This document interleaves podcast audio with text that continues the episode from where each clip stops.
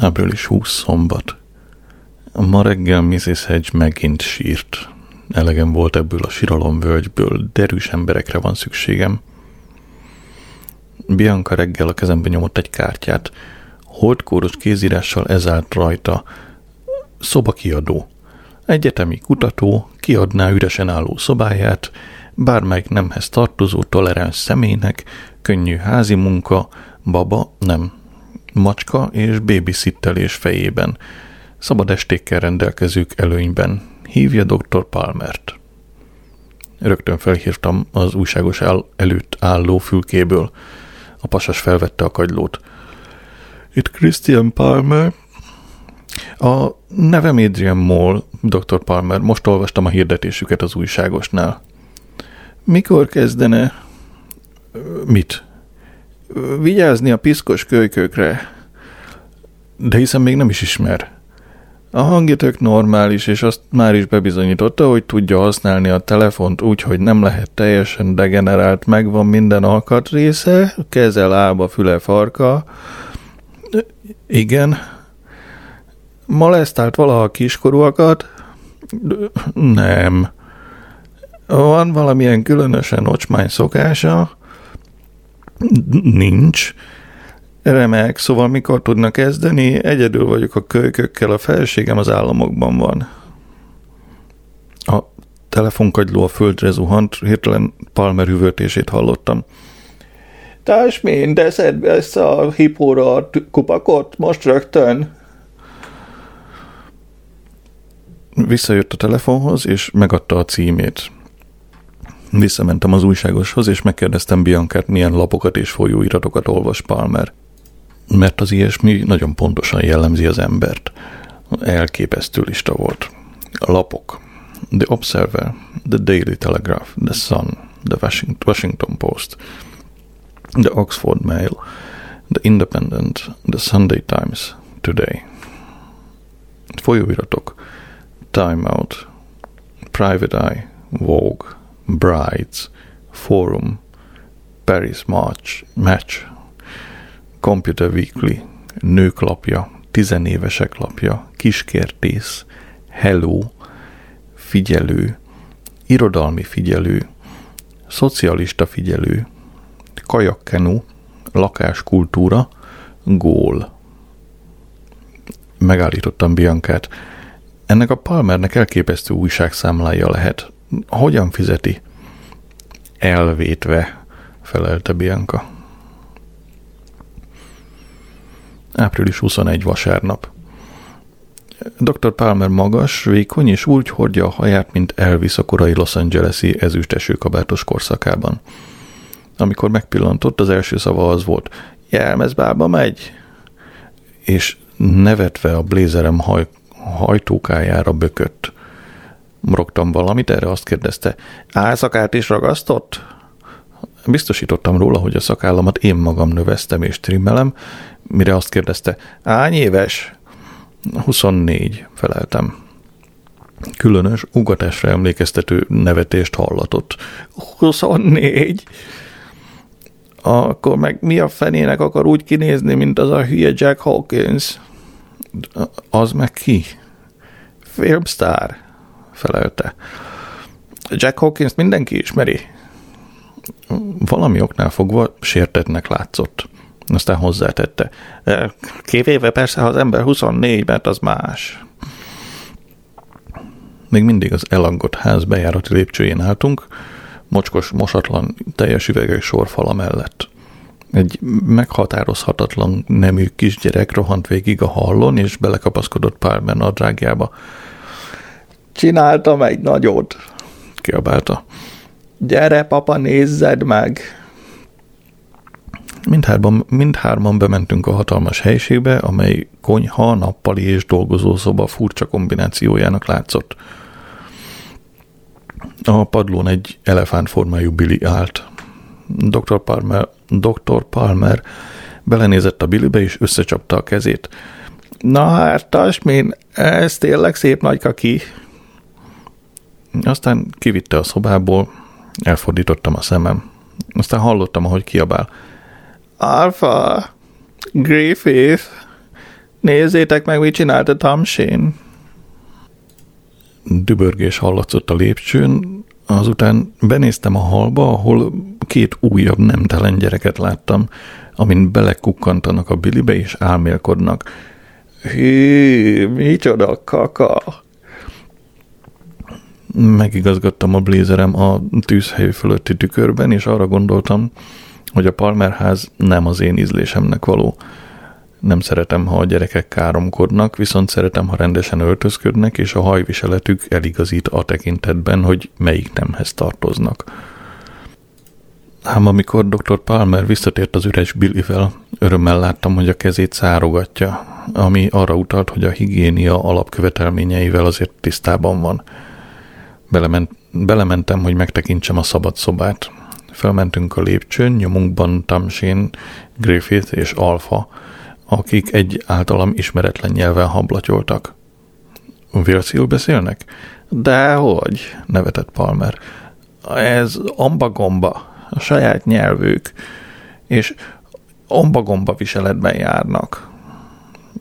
Alaposabban megnéztem a gyerekek rongyokból, szövet darabkákból, sálakból összehordott öltözékét, és megkönnyebbültem, hogy ez azért nem a mindennapi viseletük. Annak idején én is magam fabrikált a nyelven, bikmakkul érintkeztem a világgal, amíg csak apa ki nem verte belőlem egy hosszú Skegnesi autóút során. A szabad szobáról kiderült, hogy az egész padlástér értendő alatta. Az egyik végében egy konyha, a másikban egy fürdőszoba, egy íróasztal. Már is elképzeltem, hogyan olvasom az imhol korrektúráját az íróasztalnál. Itt fent azt csinál, amit akar, mondta Palmer, a két gyilkosságot leszámítva. Maga tanár? kockáztattam meg. Nem, mondta. Popkultúra kutatással foglalkozom. Azt próbáljuk meghatározni, miért járnak az emberek kocsmába, diszkóba, bingóklubba, moziba, meg ilyesmi. Hogy szórakozzanak, nem? Palmer újra nevetett. Persze, de Nekem ez a végtelenül leegyszerűsítő válasz. Szét kell húznom a három éves kutatási időszakra, amiből futja egy 700 oldalas könyv. A lépcsőn lefelé haladva megemlítettem Mr. Palmernek, nem csupán páratlan bérlő vagyok, hanem regényíró és költő is. Felnyögött. A lehető legjobb barátok leszünk, feltéve, hogy eszébe sem jut megmutatni a kéziratát megdarálta a kávét, aztán meg is fűzte, és beszélt egy kicsit a feleségéről, Cassandráról, aki éppen Los Angelesben rendez filmet a csonkításról. Első hallásra rettenetes némber lehet, bár Palmer állítja, hogy neki speciál nagyon hiányzik.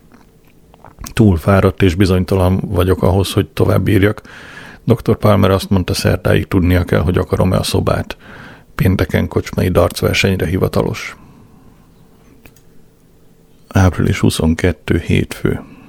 Menjek vagy maradjak? Képes vagyok-e három gyereket pesztrálni heti négy estén át? Így megtakaríthatnék heti 75 fontot. Az évi... Szokás szerint, a, mint számítási feladatokkal álltam szemben, az agyam cserben hagyott és kimasírozott a szobából. Hála az úrnak, hogy megteremtette a számológépet. 900 font, és még a társasági életemet sem kell feláldoznom érte, ugyanis nincs. Ráadásul egy kis szerencsével Mrs. Palmer ott ragad Amerikában, vagy elviszi a Niagara, vagy ilyesmi. Április 25 csütörtök. Felhívtam Palmert a hivatalból, és megmondtam neki, hogy ma este költözöm. Felhívtam Pandorát, megkérdeztem, Kévend is segítene költözni. Költözni? Csodálkozott. Megint? És hozzátette. Mit pattogsz, mint a nikkelbolha? Felhívtam Mrs. Heist, megkértem, hogy vegye ki a nadrág tartóimat a mosógéből, és akassza a hálószobában a radiátorra száradni. Megemlítettem, hogy úgy fest elköltözöm. A végén mind elköltözünk, mondta. Felhívtam a nyát, és megadtam az új címem arra az esetre, ha valami tragédia következnék be a családban – egy fél órát vinnyogott azon, hogy Mr. Gorbacsov a visszavonulásával fenyegetőzik, és a Szovjetunió az összeomlás küszöbén áll. A végén közbe kellett vágnom. Már nem érdekelnek a világpolitika eseményei. Nincs rájuk semmi befolyásom, akkor meg minek vesződjek velük. Felhívtam nagymamát Leszterben, hosszan csevegtünk Diana hercegnőről. Nagymama szerint mostanában nem néz ki valami jól. Én nem tágítottam a meggyőződésemtől, Diana túl sovány. Felhívtam a Market Harborough építőszövetkezetet, hogy megadjam az új címem. Felhívtam a Waterstone kiadót, könyvkiadót, Fölháborodott olvasónak adtam ki magam, aki be fogja perelni őket azért, amiért pornográf műveket terjesztenek, mint amilyen az egy balfasz naplója. Felhívtam Megent, Brownnak adtam ki magam. Azt nyögtem a kagylóba Brown rettenetes nyálas hangja, hogy Istenem, mennyire szeretlek, Megan. Végül berobbant Brown, és követelte, hogy tegyem le a kagylót. Őszintén remélem, hogy nem hallgatózott az autó, ajtó előtt. Kényszeres késztetést éreztem, hogy meglátogassam Leonorát. Beleegyezett, hogy azonnal felmenjek hozzá. Fehér ruhában volt. Úgy nézett ki, mint egy áldozati szűz. Szerettem volna megliliom tiporni, de helyett Biancáról beszéltem. Leonora előrehajolt a székében, és beleleshettem a sötét dekoltázsába. Hallottam, amint azt mondom Leonorának, Bianca ugyan nagyon érdekel, de igazi csalódás, hogy nincs dekoltázsa. Leonora azt kérdezte, tudná szeretni Biancát? Nevetséges, feleltem. Nem arra riadok fel éjszaka, hogy rágondolok, hanem hogy magára. Leonora fölsóhajtott. Azt tanácsolom, ápolja a kapcsolatot Biancával. Én férnél vagyok, Adrian. A maga lángolása tipikus terapeuta ügyfél vonzalom. A szakirodalomban transferenciának hívják. Szembe kell néznie a valósággal. Azt feleltem, a valóság az, hogy én nem szeretem magát. Csak le akarom fektetni. 30 font, mondta Leonora. Én pedig úgy éreztem magam, mint amikor az ügyfél fizet a kurvának. Április 26 péntek, a költözés napja. Cavendish és Palmer régi barátok. Amikor megpillantották egymást, már csapkodták is egymás vállát, és kacsingattak egymásra, ahogyan a manapság Oxfordban szokásos. Míg kipakoltam a cuccaimat a Volvo hátsó üléséről, és megpróbáltam elhárítani Tamsin Griffith, nem tudom, hogy Tamsin vagy Tamsin, én majd keverem a kettőt, jó lesz így? Persze. És megpróbáltam elhárítani Tamsin Griffith és Alfa segítségét, hallottam, amint majd megszakadnak a nevetéstől a nappaliban.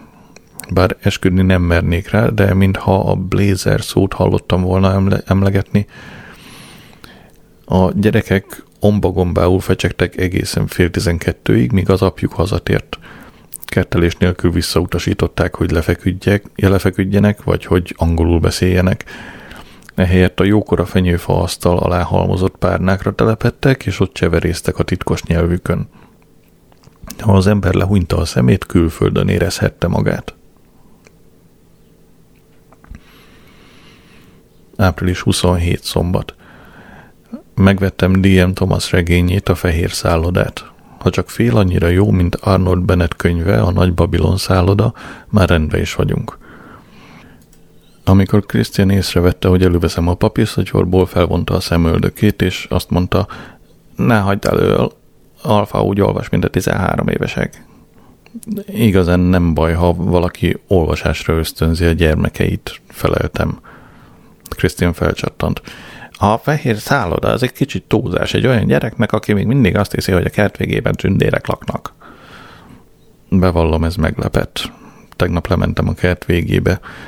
Tele van haigálva rozsdás játékokkal, meg büdös kerti szeméttel.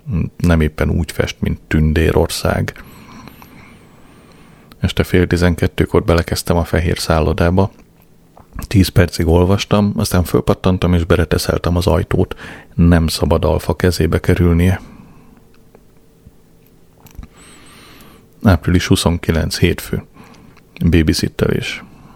Krisztián a jegyzettömbjével meg a diktafonjával elvonult egy kocsmai darts versenyre. az nem pénteken volt? Az, el, az elődöntőre. Vajon tudják-e a sörpacakos darcdobálók, hogy egy kutatási program részesei? Kétlem. Szerintem mindnek csőlátása van, ami mellesleg nem is hátrány, ha az ember abból él, hogy célba dobál.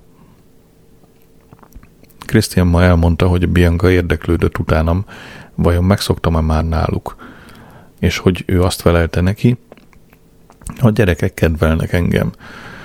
Ezzel az erővel nekem is mondhatta volna. Krisztián megkérdezte, miért nem kérek rendezvút Biancától. Könnyedén megjegyeztem, azért, mert túlságosan elfoglalt vagyok. Csak hogy, kedves naplóm, az igazság az, hogy attól félek visszautasít. Az én egóm különösen törékeny és sérülékeny szerkezet. Azon kívül biztos vagyok-e benne, hogy az hátralévő éveimet olyas valakivel akarom tölteni, aki egy újságos bódéban robotol. Jegyzetek Biancáról. Ellene. Egy. Csinos, de nem olyan lélegzetelállító, mint Leonora, aki a puszta megjelenésével képes közlekedési dugót okozni. Kettő amikor futólag megemlítettem, hogy a munkahelyemre menet mindig csehovi sétát teszek, és ezzel elsősorban a virágzó cseresznyefákra gondoltam, üres tekintettel nézett rám, és megkérdezte, hogy mi az, hogy csehovi. 3. A csípőjéből ítélve nem képes kihordani egy gyermeket. 4. Doc Martens bakancsot hord. 5. Imádja a Guns N' Roses-t. Mellette egy. Nagyon kedves, főleg a gyerekekhez, akik az újságosból édességpolcát kultiválják. Kettő. Úgy látszik, meg tudom nevettetni. Három. A bőre, akár a sejem. Akárhányszor közel vagyok hozzá, mindig szeretném megsimogatni az arcát.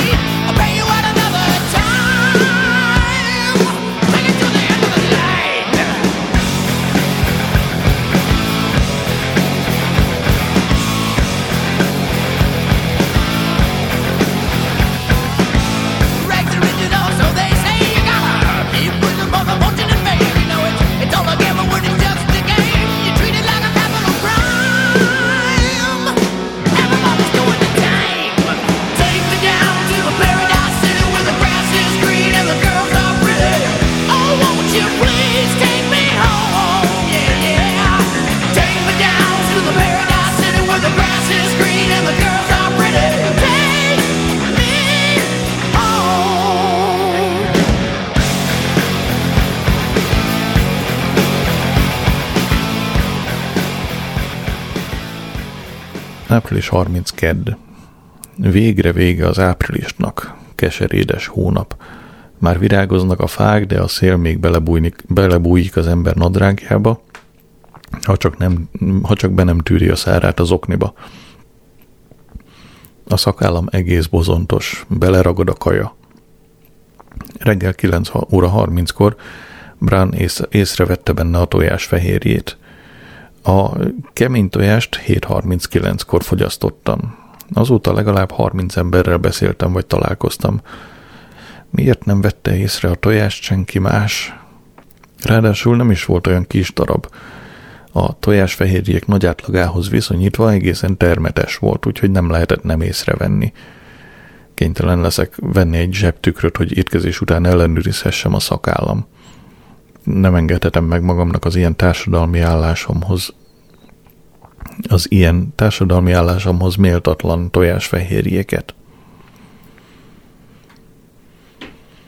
Május egy szerda, babysittelés. Griffiths megkért, hogy segítsek neki megcsinálni a játék Scud rakétát, amit WC papír teker, WC papír tekercsből és moszó... Kis szűcs.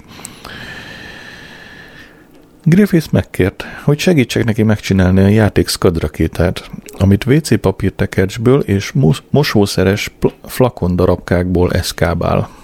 Megmondtam neki, hogy pacifista vagyok. Griffith, hat éves, azt kérdezte, és ha a húgodat egy fiúbanda fenyegetné, akkor se csinálná semmit? Azt feleltem, nem én. Griffith persze, persze nem ismeri a hugomat Rózit, aki minden gond nélkül elbánik egy fiúbandával. Christian 11-re ért vissza a konyhai nótaestről. Hogy megőrizze az inkognitóját, kénytelen volt szólóban előadni az a szerelem, sötét verem, a pofádat debeverem kezdetű vidám kocsmadalt. Most már világos, hogy a kutatási területe titkos. Mi egyéb magyarázza, mi, mi, mi, hm, mi egyéb magyarázná, hogy távozás előtt rongyos farmert és zörgős poliészter trikót ölt, csak aztán bukik le a kultúrbunkók közé. Május 2 csütörtök. Végigolvastam az Imhol hazámnak Végigolvastam az Imhol hazámnak sík hegyei kéziratát. Úgy szara, hogy van, az első szótól az utolsóig. Május 3 péntek. Tegnap este talán kicsi túl szigorúan fogalmaztam. Az Imhol néhány bekezdése brilliáns kb. 5. Május 4 szombat. Este a konyhaasztalon hagytam az imholt. Reggel Krisztián egyetlen szót sem szólt, csak Alfa jegyezte meg. A negyedik oldalon két K-val írtad azt, hogy siker. A sik két K, a siker meg egy. Krisztián föl sem nézett a bulvásajtóból. Ha van valami, amit nem bírok, az az ilyen okos tojáskölyök. Teljesen természetellenes. Kísértést éreztem, hogy megmondjam Alfának, ha tényleg lakik tündér a kert aljában, azon a szeméttelepen, akkor annak sürgősen be kellene adni egy tetanuszt. De aztán nem szóltam. Reggel megjött az új Plumps katalógus. Négy csipkés szegélyű gobelinpárnát ajánlott, mindössze 27 font 99 penniért. Hogyan találtak meg? A borítékot az új lakásra, a Bembury Roadra címezték. Figyelnek? Május 5 vasárnap.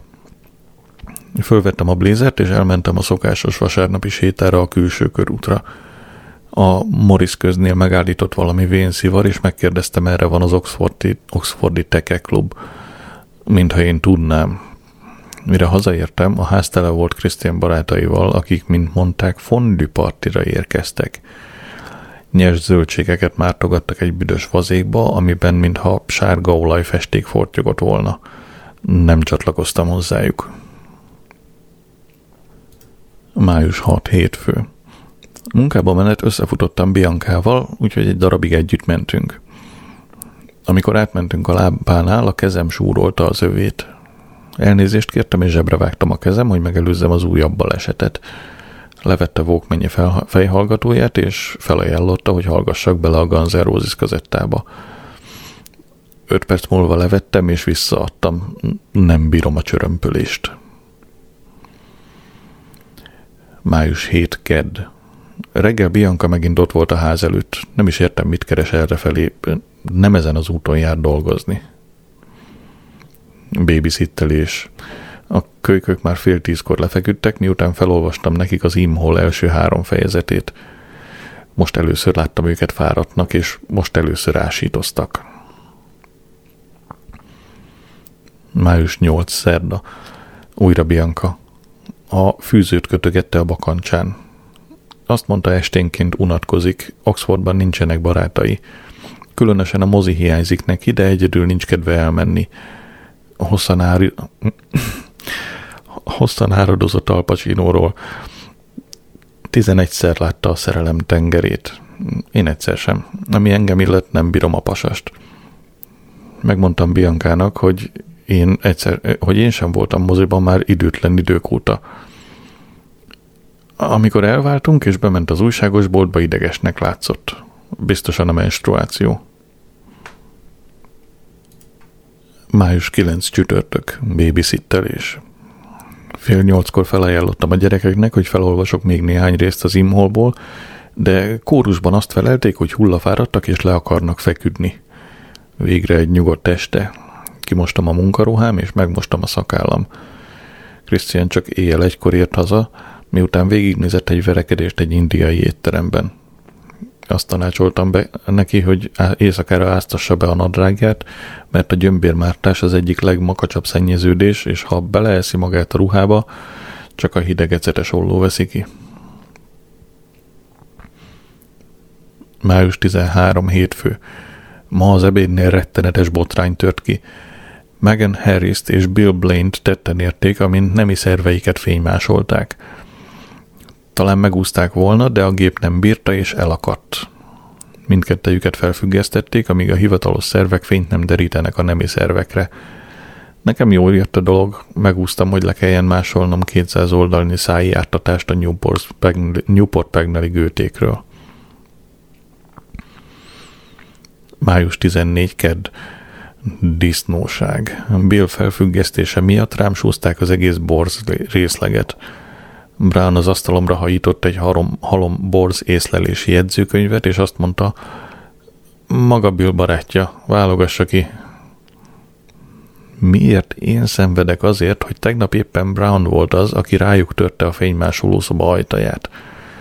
Lehet, hogy elveszítette a szeretőjét és ritkárnőjét, de attól még nem kellene elfelejtenie, amint a, amit a vezetőképző tanfolyamon a fejébe tömtek a munkatársakkal való bánásmódot illetően.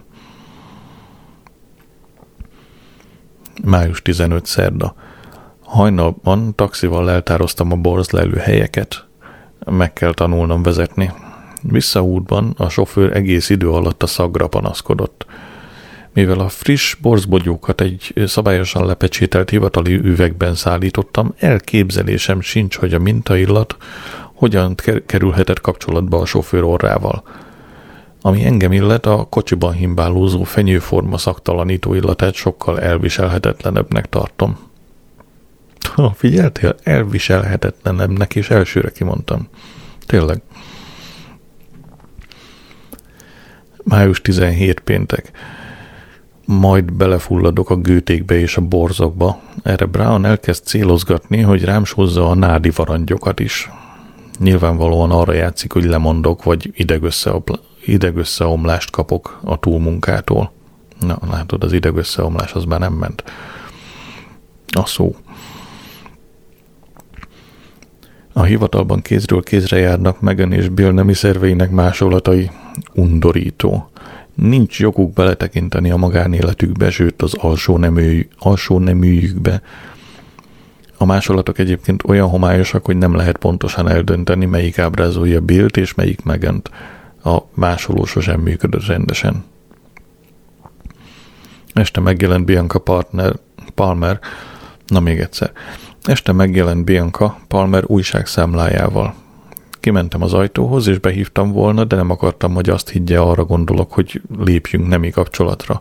Holott persze arra gondoltam, másra sem gondolok. Úgy látszik, most a ruhájával történhetett valami baj. Feszes farmert hordott, magas sarkú csizmát és fehér inget, amit barna bőrö fogott össze a derekán. Nemrég mosta meg a haját, éreztem a csak megmosom és már megyek is illatát. Én is ezt a sampont használom. A nyelvem hegyén volt, hogy behívjam egy kávéra, de valami visszatartott.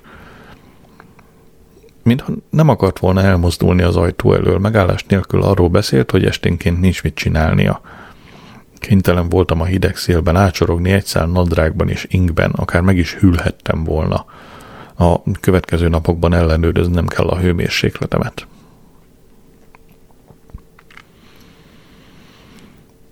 Május 19 vasárnap. Ahogy előre láttam, szombaton arra ébredtem, hogy lázasnak érzem magam, úgyhogy bevettem három teáskanál nádhaport, és visszafeküdtem aludni. Imádom ezeket a fordításokat. Mondja Csaba persze. Vasárnap délben Krisztián arra azzal kopogtatott az ajtómon, hogy őrizné-e a kölyköket a most következő három órában, míg ő lemegy a Bika Striptease-re a helyi klubba. Nyögve nyelve kivackolódtam az ágyból. Én magam még sosem láttam striptease-t, azt sem tudnám, milyen képet vágjak hozzá. Hangsúlyozott közönnyel bámuljak, mint a tévésorozatok rendőrfelügyelői, amikor mocskos gengsztereket kénytelenek fogadni a striptease bárban? Vagy mosolyogjak és nevessek, mint akit szórakoztat a látvány, hogy egy fiatal leány leveszi a ruháját? Vagy szaporán nyeldekeljek és forgassam a szemem eként jelezve a körülállóknak, körülállóknak, hogy szexuálisan izgat a látvány? Attól tartok, ez történne. Amikor Christian hazajött, fölment az emeletre. A zuhany vagy háromnegyed órán át zubogott. Azt hiszem, jelképesen megtisztult. Ma ombagomba nap volt, vagyis, egy, nem ért, vagyis nem értettem szót a gyerekekkel. Norman Lemont, a felsőház kancellárja beperel egy szexuálterapeutát károkozás címén. De miféle kárt okozott neked Lemont? A brit népnek joga van ahhoz, hogy ne tartsák tudatlanságban. Szombaton levél érkezett a Reader's Digest magazintól, mely arról informált, hogy több száz név közül éppen az enyémet húzták ki, és hatalmas pénzjutalom vár rám.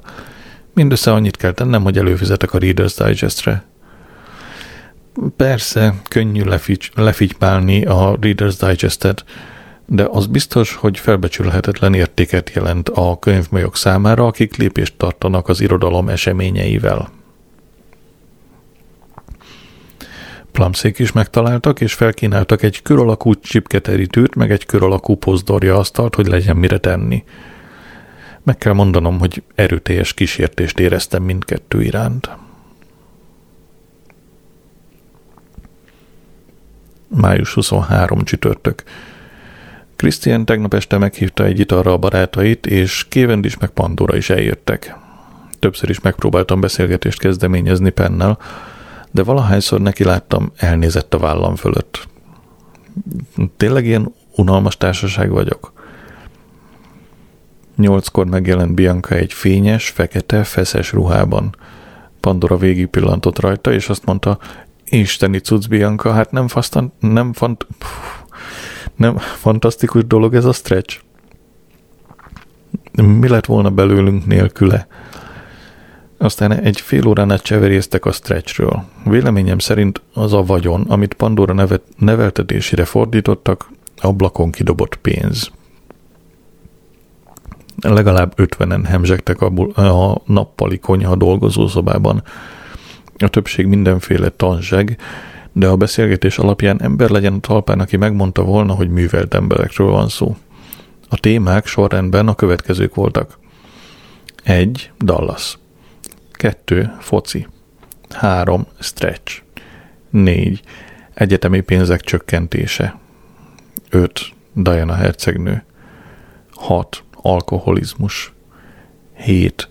Az Oxfordi kégyilkos 8. Magműzli 9. Rajiv Gandhi hamvasztása 10. Az új Mel, Melcsúcs Szuper melltartó család és ezek nevezik magukat intellektuelnek. Azon kísérleteimet, hogy szót ejtsek a művel, művemről, az Imhol hazámnak sík hegyeiről, hideg közöny fogadta. Igen, az ország úgynevezett szellemi elitjének tagjai egy-két percig figyeltek, majd szánalmas ürügyekkel menekültek társaságomból – egy alkalommal, amint éppen arról meséltem, miként szegődik hősöm Schusterinasnak a 11. fejezetben, egy bizonyos Goodchild professzor nevű ember egyenesen azzal áll tovább, hogy kérem, kiméljem meg a taszító részletektől.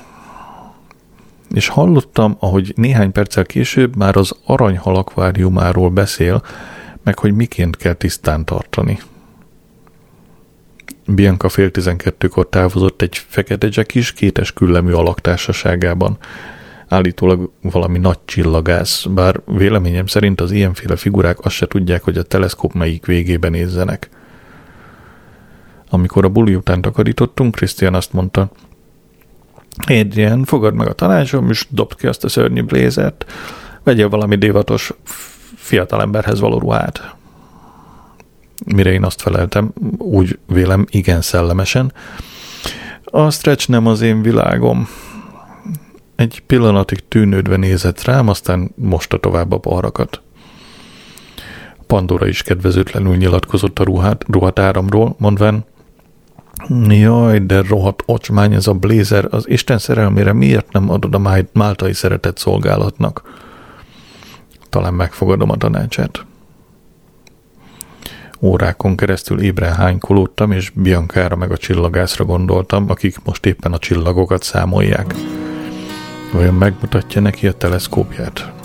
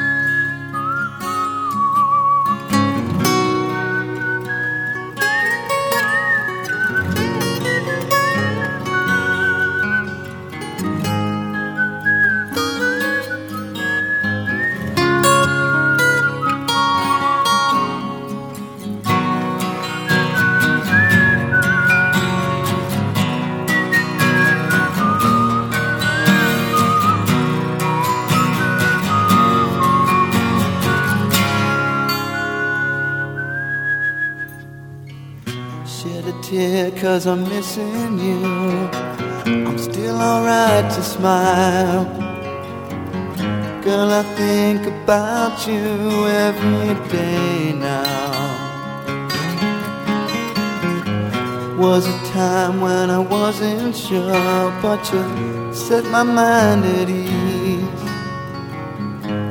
There is no doubt you're in my heart now. said, woman, take it slow, it'll work itself out fine.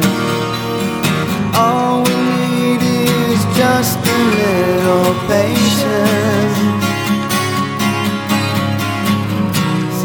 Sugar, make it slow, and we'll come together fine. All we need is just a little patience.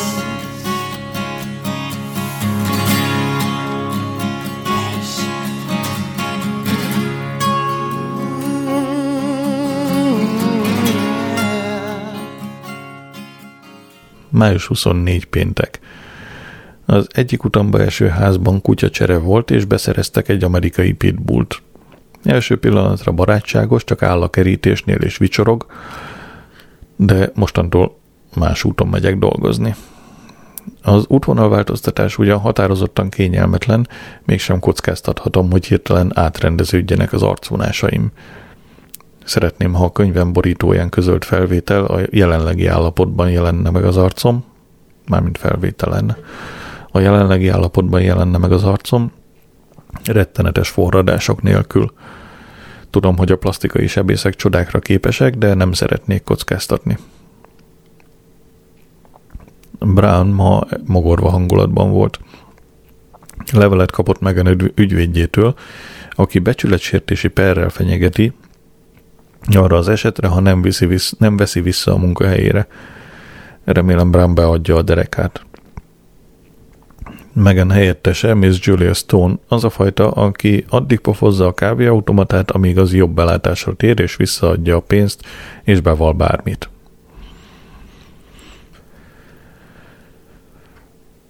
Május 25 szombat. Oxford tele van turistákkal, akik nyitott tetejű városnéző buszok tetején hemzsegnek, aztán meg az utcákon, és mind fölfelé bámulnak. Nekünk, őslakóknak rendkívül terhes, hogy öt percenként megkérdik tőlünk, merre kell menni. Talán rossz, fény, rossz fényt vett rám, de kifejezetten jól esik, amikor elküldöm őket az ellenkező irányba. Te jó Isten! Tegnap, amikor leadtam a blézerem a Máltai Szeretett Szolgálat gyűjtőhelyén, az óvszerem a felső zsebében maradt. Ez azt jelenti, hogy ha ma hirtelen szexuális kihívással kell szembenéznem, vértezetlen leszek. És azt is jelenti, hogy nem behetek többé a gyűjtőhelyre, legalábbis amíg Mrs. Whitlow, az ott dolgozó önkéntes, meg nem hal, vagy vissza nem vonul. Mrs. Whitlow gyakran gratulált nekem, hogy milyen decens, tiszta életű fiatalember vagyok, bár azt hiszem semmi alapot nem adtam rá, hogy így gondolja.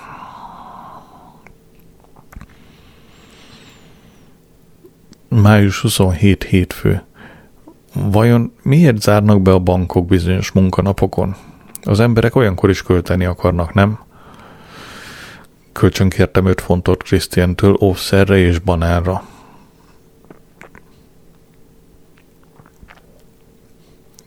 Május 28 kedd.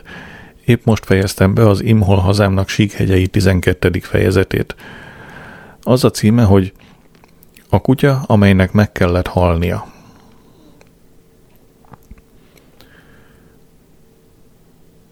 Sóhajtva csukta be maga mögött a szülői ház kertjének kapuját.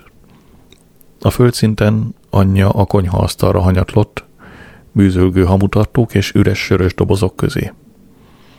Az emeleten apja célozgatta szétroncsolt vénáját az inekciós tűvel, hogy behathassa magának a napi heroin adagját. A család kedvence, az amerikai pitbull kinézett a komor kőház utcai ablakán, és morogva mutatta rettenetes állkapcsát. Végig haladt az utcán, és oda köszönt a fejlődésben visszamaradt kocs szomszédoknak. Eközben egy pár közösült a sikátorban, szemük halott, mozgásuk gépies volt. Befelé sírt. Lelkét fájdalom szorította marokra. Átkozta a napot, amelyen megszületett. Azután hirtelen egy napfénypászta keresztezte útját. Megállt, mint akit megdelejeztek. Vajon égi jel volt, mely azt harsonázta, hogy mostantól megváltozik az élete? Megfordult és visszament a házhoz. Kinyitotta a kertkaput. Hentes, a kutya rávicsorgott, így hát addig folytogatta, míg holtan nem feküdt a lábainál. Érezte magában a gonoszt, de ugyanakkor a szerteömlő jóságot is. A kutya csak pup volt a hátán mindenkinek. Soha senki nem vitte sétálni. A lelki ismerete tiszta volt. Na, ez már valami, igaz? Talán még Dostoyevsky is büszke lenne rám. Az biztos, hogy a legjobb kutyagyilkosság az angol irodalom történetében. Gondolom, amikor az Imhol hazámnak sík hegyei megjelenik, kapok majd néhány levelet az ebb barátoktól, de én megírom nekik, hogy a művészt csak is a tolla vezetheti, semmi más. Május 29. szerda. Ma rövid beszélgetést folytattam Julia Stone-nal az automatánál, míg arra vártam, hogy a műanyag pohár megteljék az őkrúszáj levessel. Azt mondta, nem merjem még egyszer használni a női vécét. Azt feleltem, hogy a férfi vécében elfogyott a papír, de ő közölte, hogy ha még egyszer behatolok a nők területére, akkor szexuális zaklatás címén vádat emel ellenem. Hozzátette, hogy ellenőrizte a postakönyvet, és észrevette, több bélyeget használtam, mint bármely más hivatali dolgozó. Azt válaszoltam hidegen, bár kemény korán olyan hidegen, mint amilyen az leves volt, hogy több levelet kellett írnom, tehát több bélyegre volt szükségem, de attól tartok, ellenséget szereztem magamnak. Ez a Julia Stone rémisztő egy darab, összeszorul a torkom, akárhányszor csak beszélek vele. A rús talán segítene. Nem nekem, neki. Christian fe- fekete monoklival a szeme körül ért visz, tért vissza a nightclubból. Az volt a bűne, hogy ránézett egy stricire. A pasas azzal vádolta, hogy nézi. Íme, a brit társadalom széthullásának dermesztő bizonyítéka. Az előtt a stricik élvezték, ha nézik őket. Mostantól kezdve lesütöm a szemem, ha strici-szerű szemész közelít hozzám. Miután Christian befejezte a siránkozást a szeméről, és lefeküdt, leültem a konyhaasztalhoz, és megpróbáltam némi szexet csempészni az Imhol hazámnak sík hegyeibe. 13. fejezet Lilium tiprás Párizsi hálószobájában feküdt az ágyban. Fifi lassan hámozta magáról stretch ruháját. Légzése egyre szaporább lett. Fifi alsó neműben állott előtte, keble feszes a melcsúcs szupermeltartóban, bujja tiszta és élre vasalt. Felé hajolt, de Fifi franciás akcentussal azt mondta, nem, nem, mon amour, azt hiszem várnod kell kissé. Vágya csak erősbödött, amint meglátta a sima popót, melyet egyetlen szemölt sem égtelenített, felnyögött és... Nem jó, nem írhatok a szexről. Még a párizsi francia szexről sem. Június egy szombat. Két levél az egyik Plumpszéktól, mely törölköző készletet kínált a szegébe hímzett monogrammal, a másik Sharon Botts-tól. Kedves Adrian, remélem jól vagy, rég nem láttunk, találkoztam a mamáddal a városban, megbeszéltünk is, mondta, hogy Glenn mennyire hasonlít terád, mondtam igen, mire mondta, hogy csak nem az ő Adrianjének a barátnője vagyok, csak így kijött belőle, én meg nem tudtam mit mondani, el, kellett, mond, el kell mondanom, hogy jártam mással is akkor is, amikor te veled, de nem akartam vesztegetni az időt, mert olyan komoly voltál nekem, meg valami vidámság kellett, amikor az ember fiatal. Glenn nagyfiú, és mindjárt iskolába megy. A mamám azt mondja, hogy fizetned kellene, de én azt mondtam neki, nem mama, ez nem, rende, nem lenne rendes dolog, mert nem tudom, hogy Glenn Adrian-től van-e, a te mamád adta meg a címet, hogy írjak neked, remélem nem túl sok helyesírási hibát csináltam, de hát nem nagyon írok, mióta kijöttem a suliból, mert nem láttam baszt a tévében, látta, láttad te is? Biztosan nagyon jól megy neki, nekem nincs pasasom mióta Daryl megpattant a videóval, meg a 35 fonttal, amit megspóroltam a számlákra, felszettem egy-néhány kilót, de majd most megyek konditerembe, hogy leadjam a mamád, azt mondta, néha majd vigyázz a gyerekre olyan rendes velem, hogy na, szia, Sharon. Olvasni se volt könnyű, szenvedjél te is. Június 2 vasárnap.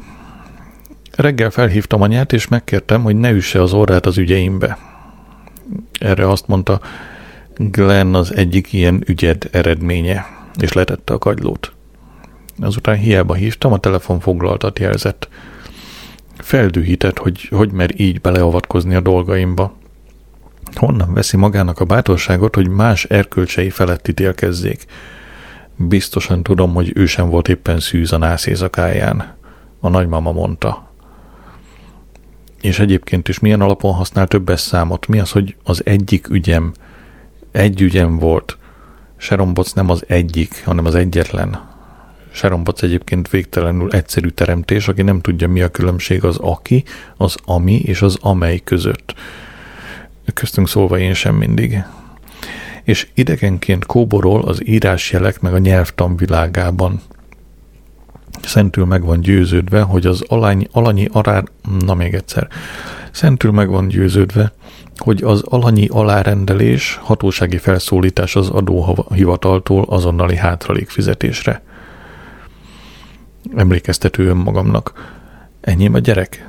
Vérvizsgálat, kitagadás, hajnali kettő írtam Sharonnak. Hajnali három, összetéptem a levelet, egy ilyen választ alaposan meg kell gondolni. Időre van szükségem, amíg átolvasom az apasági keresetre vonatkozó szakirodalmat. Június 4 kedd. Hál' Istennek Vilmos herceg felépült a fejére mért golfütő csapásból – ha arra gondolok, milyen közel álltunk ahhoz, hogy elveszítsük jövendő uralkodónkat, megáll a szívverésem. Nyugi, nem szó szerint, csak képletesen. Mit enyhítene az uralkodó hiányán, ha én is hiányoznék az élők sorából? Minden esetre örülök, hogy a gyerek rendbe jött. Felhívtam a nagymamát Leszterben. Őt az érdekelte, miért nem vitte haza Charles herceg a fiát a kórházból. Talán nem tudja, hogy nálunk Angliában ezt követeli a hagyomány? kérdezte. Meggyőződése, hogy a monarchia kapcsolata az alatvalókkal már nem a régi, és keserűen fölpanaszolta, hogy a királyi jacht a Britannia üzemben tartása heti 35 ezer fontba kerül. Délután 5. Az Oxford Mail épp most hozta, hogy a kuwaiti emír még mindig nem jelentette be a szabad választások időpontját. Teljesen érthetetlen, tekintve a rengeteg gondot és költséget, amit a szövetségesek csak nemrég vállaltak érte. Nyomás, emír úr. Szintén az Oxford Mailből tudtam meg, hogy a Britannia nem heti, hanem napi 35 ezer fontba kerül. Napi 35 ezer. Rögtön felhívtam a nagymamát, hogy helyre tegyem. Egészen elkeseredett. Kérdés. Vajon miért írja a kuwaiti emír a nevét kis evel? Június 7 péntek. Délelőtt a várható Gőte élveszületések előjelzéséről írtam jelentést, délután a borz megoszlás arányszámairól. Attól félek néhány papír összekeveredett. Amikor a jelentéseket másoltam, észrevettem, hogy néhány adatot fölcseréltem. Brown azonban a folyosón toporzékolva várta a jelentéseket, mit tehettem volna? Az igazgatóság, igazgatósági ülés délután négykor kezdődött, nem volt más választásom, oda kellett neki adni a papírokat úgy, ahogyan voltak. Június 8. szombat. Válaszoltam Sharonnak. Kedves Sharon, nagyon örülök, hogy ennyi idő múltán újra hallok rólad. Sajnos ki van zárva, hogy én lennék Glenn fiad apja. Nemrégiben megvizsgáltattam a spermáimat, és az Andrológiai Intézetben azt az információt kaptam, hogy andrósejtjeim túl gyengék ahhoz, hogy képesek lennének megtermékenyíteni egy petesejtet. Igazi tragédia ez a számomra, aki legalább hat gyermeket terveztem. A leveletben megemlítetted, hogy kapcsolatunk idején nem én voltam az életedben az egyetlen. Nagyon elkeserített, amikor ezt olvastam. A kapcsolatunk nem volt ideális, társadalmi hátterünk különbözősége okán. Az enyém alsó középosztály, a tiéd lumpen proletár. És természetesen műveltségünk között is ég és föld volt a különbség, hogy kulturális igényeinket ne, ne is említsem. Ám a különbözőségek ellenére is úgy éreztem, szexuális értelemben elég jól kijövünk egymással. Fogalmam sincs, hogy miért kellett elárulnod engem és más szexuális partnert keresned. Nem tagadom, hogy vallomásod egészen elkeserített. Elcsábítva és elhagyatva ére, érzem magam. Hálás lennék, ha többé nem találkoznál anyámmal. Ő rajong az emberi drámák minden változatáért.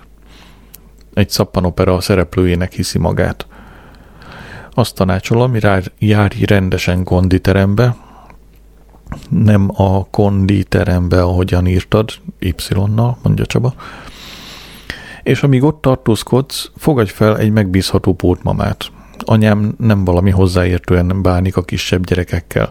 Hat hónapos koromban fejemre ejtett, amíg a másik kezével rántottát csinált. Minden esetre örülök, hogy hallottam róla Sharon. Barátsággal, Adrian. Utóirat. Egyébként ki volt a másik? Nem mintha számítana. Azóta, hogy kapcsolatunk véget ért, csak úgy rajzanak ágyamban a szeretők. Puszta kíváncsiság de azért szeretném tudni a srác nevét, nem mintha fontos lenne. Nem kötelező elárulni. Talán segít rajtad, és könnyebben megszabadulsz a rettenetes lelki fordulástól, mert a bűntudat fölfalja az embert, nem? Szóval írd meg a nevét nyugodtan. Biztos, hogy megkönnyebbülnél. Június 9 vasárnap. Csendesen telt a nap, a regény 14. fejezetén dolgoztam. A fiúra pillantott, aki egy nádi varangyot böködött botjával. Hagy békén, kiáltotta. Veszélyeztetett faj, óvatosan kell bánni vele. A fiú ott hagyta a varangyot, és a karjába kapaszkodott. Ki vagy?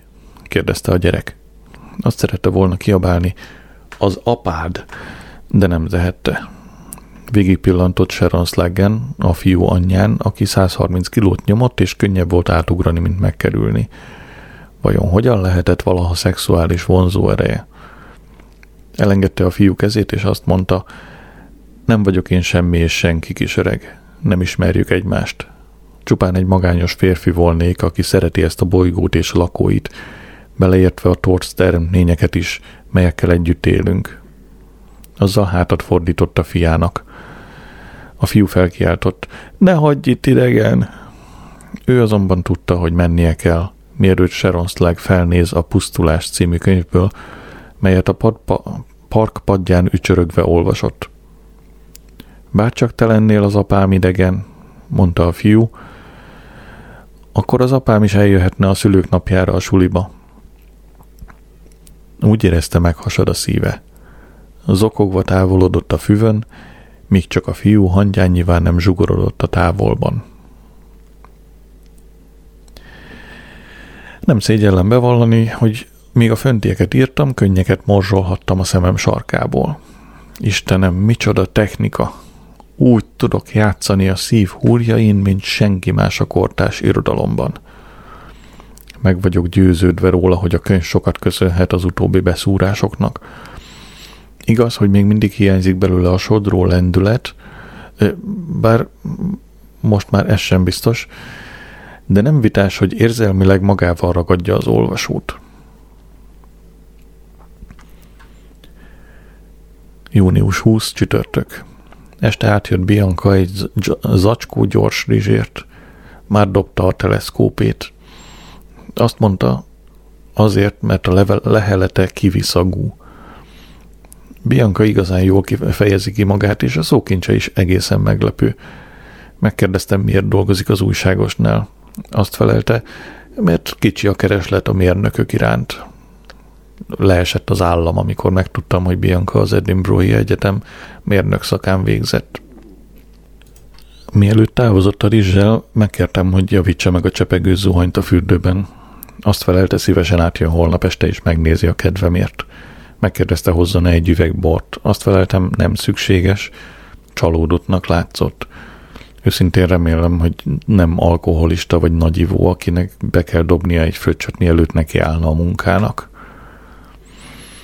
Jól haladok a regénnyel. Este elővettem eposzomat, a nyughatatlan ebi halat. Melbevágóan jó, de most nincs időm befejezni. Első a regény. A költészetben nincs pénz. Ted Hughes, a királyi családi udvar költője, húsz éve ugyanazt az akut viseli fényképein. Június 21 péntek.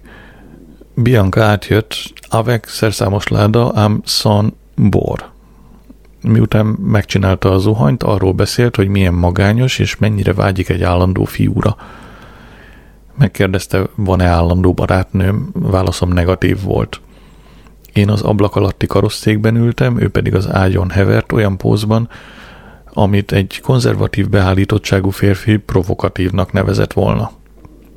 Szerettem volna mellé feküdni az ágyra, de nem tudtam, hogyan reagálna.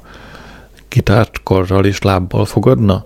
Vagy lerohanna a lépcsőn és azt csikoltozná, Christian, hívta a rendőrséget? A nő az én számomra megfejthetetlen titok. Az egyik pillanatban a szempénlájukat rebegtetik, a másikban szexista disznónak titulálnak. Míg megpróbáltam kiigazodni rajta, csend hullott közénk, és én a könyvemről kezdtem beszélni a legfrissebb változtatásokról. Úgy 20 perccel később mély álomba zuhant. Igazán suta helyzet volt. Végül lementem, és megkértem Krisztiánt, jöjjön, ébressze föl. Elvigyorodott, és azt mondta, néha hihetetlenül hülye vagy. Vajon hogy értette? Arra célzott, hogy egyedül nem tudtam megjavítani a zuhanyt, vagy arra, hogy szexuális értelemben kisé félénk vagyok. Bianca úgy ébredt, mint egy morcos gyerek. Át akartam ölelni, de mielőtt megmoccanhattam volna, felkapta a szerszámos ládát, és köszönés nélkül lerohant a lépcsőn.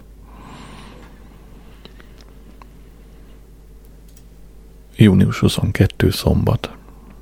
Reggel isteni volt az uhany. A vízsugár ereje minden igényt kielégített.